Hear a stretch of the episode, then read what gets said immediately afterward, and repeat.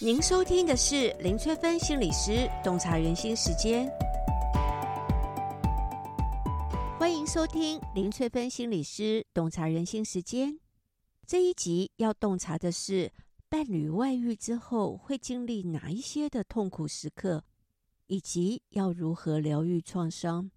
说起外遇事件，通常都很少听到那些选择留在关系中的女性的声音。其中最让我印象深刻的是维多利亚·贝克汉，他在呃 Netflix 的纪录片当中大方的谈论婚姻的危机。他坦率的承认，生命中曾经有一段非常非常艰难的时期，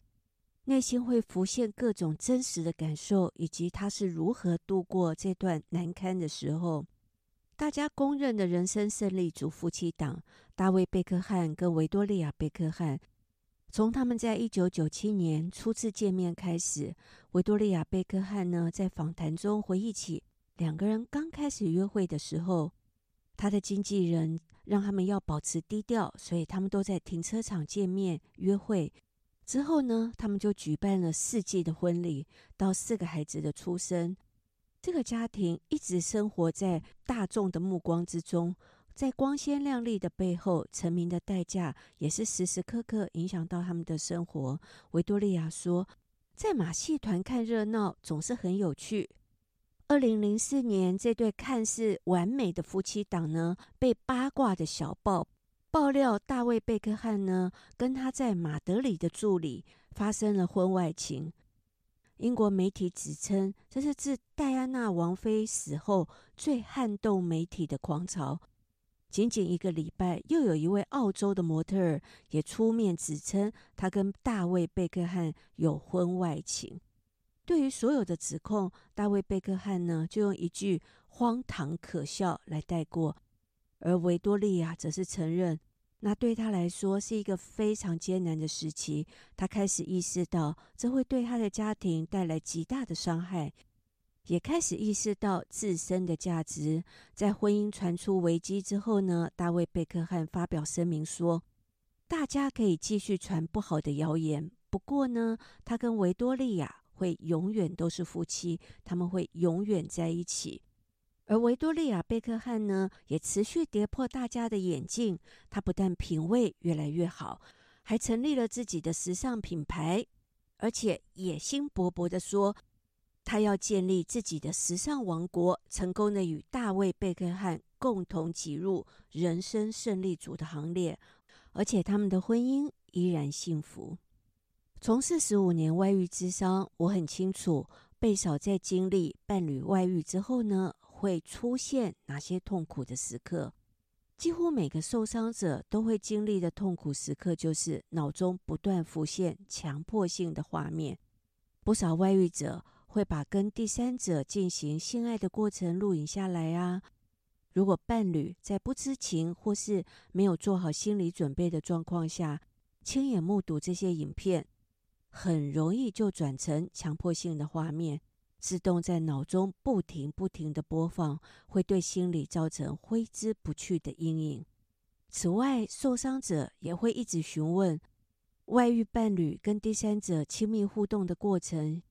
像是你们两个去旅馆做了些什么，他有没有帮你按摩啊？外遇者描述的一些画面，很容易形成强迫性的影像，让受伤者陷入痛苦中难以自拔。为了避免这些影像会侵蚀心理健康，咨商的时候呢，我通常都会提醒当事人，把讨论的重心从细节移动到关系上。可以了解外遇的原因，但不需要知道太多外遇的细节，反而有助于避免伴侣感情再度出轨。另一个痛苦的时刻是多重创伤的集合。伴侣外遇之后，大部分的受伤者都会对照那段时间自己在做什么。自己一个人辛苦的照顾生病的小孩，带孩子去医院看诊，以为伴侣在勤奋的工作，哪里知道他跑去跟外遇的对象温存。自己正在经历保不住孩子的伤痛，他居然还有心情跟别人约会。光想到这一点，就没有办法原谅他的无情。自己深陷失去家人的哀痛中，伴侣却可以边办丧事边去外遇，无法想象他是用什么样的心情来面对自己跟家人的。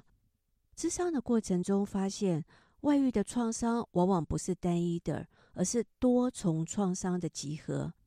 所以，外遇者要体会、要了解、要看见受伤者的痛苦。如果这个时候外遇者跟受伤者说：“事情都已经发生了，我也没办法改变，你就放下，往前走。”这些话非但没有办法安慰受伤者，反而会让受伤者跌入一个更痛苦的深渊中。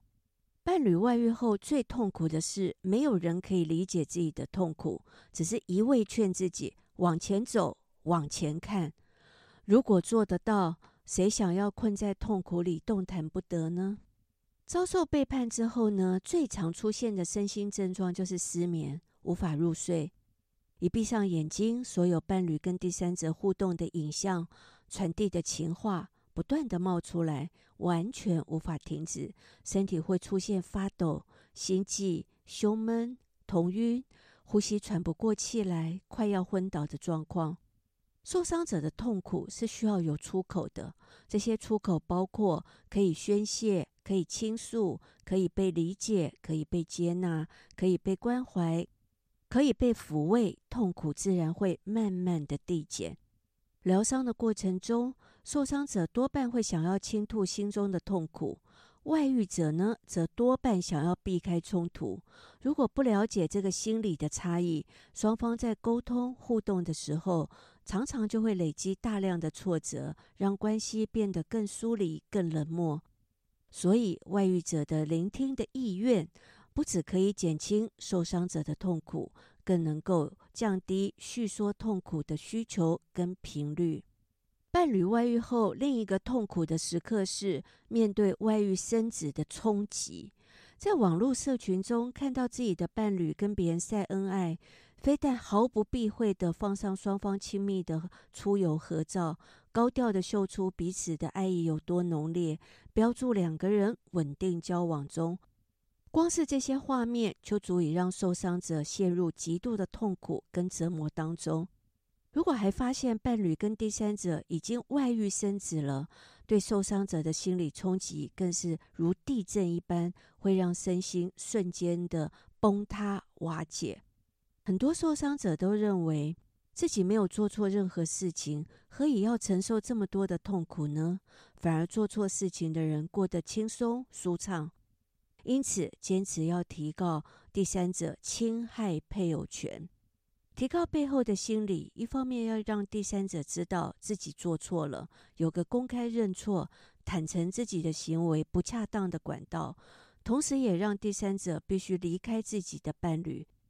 另一方面，提高侵害配偶权，也是为自己讨公道，既可以平衡心理，也帮助自己走出痛苦。伴侣外遇后会出现各种强迫行为，往往是为了降低痛苦、减轻焦虑、排除空虚、避免寂寞。但我多年咨商陪伴的经验是，有时候越想快点排除痛苦的情绪，反而会忽略情绪要告诉自己什么讯息。这个时候呢，我会引导当事人勇敢地停留在痛苦中一下。感受情绪的讯息，从痛苦中提炼出自己想要的是什么，这样痛苦就没有白受，可以帮助亲密关系朝着自己想要的方向去调整。我在《从外遇洞察人心，疗愈创伤与重建信任》这本书当中，还有洞察外遇心理的线上课程当中，都希望可以引导被伴侣背叛的受伤者找到疗愈创伤的路径。疗愈创伤会经历哪一些路径呢？最常的就是外遇后，通常会涌现大量的情绪，要如何抚慰这些情绪呢？要如何安顿情绪呢？疗愈背叛的身心及感情创伤有哪一些方法及路径？外遇生子会对受伤者的心理造成哪一些影响？当脑中不断浮现强迫性画面的时候，要如何停止，而且让自己开始恢复身心的健康？还有外遇后很常产生一种连结作用，第三者会不断地乱入生活当中的各种状况，要如何切断这个连结呢？还有有些时候要疗愈创伤，还要一并疗愈从小到大各种经历过的感情创伤，以及刚刚提到的侵害配偶权的提告背后的意义与心理是什么？再者是外遇者要如何跟第三者断干净，并且外遇者要如何道歉才有效？当外遇成为我们生命中无法回避的课题的时候，痛苦不应该是终点。心中的裂缝终需以理解与原谅来修补。只要敞开心房，坦诚面对，就能够疗愈创伤的阴霾，重新获得爱与被爱的能力。这一集就跟大家分享到这里。如果大家想要了解什么行为代表什么样的心理意涵，都可以留言给我哦。我们下集再见喽。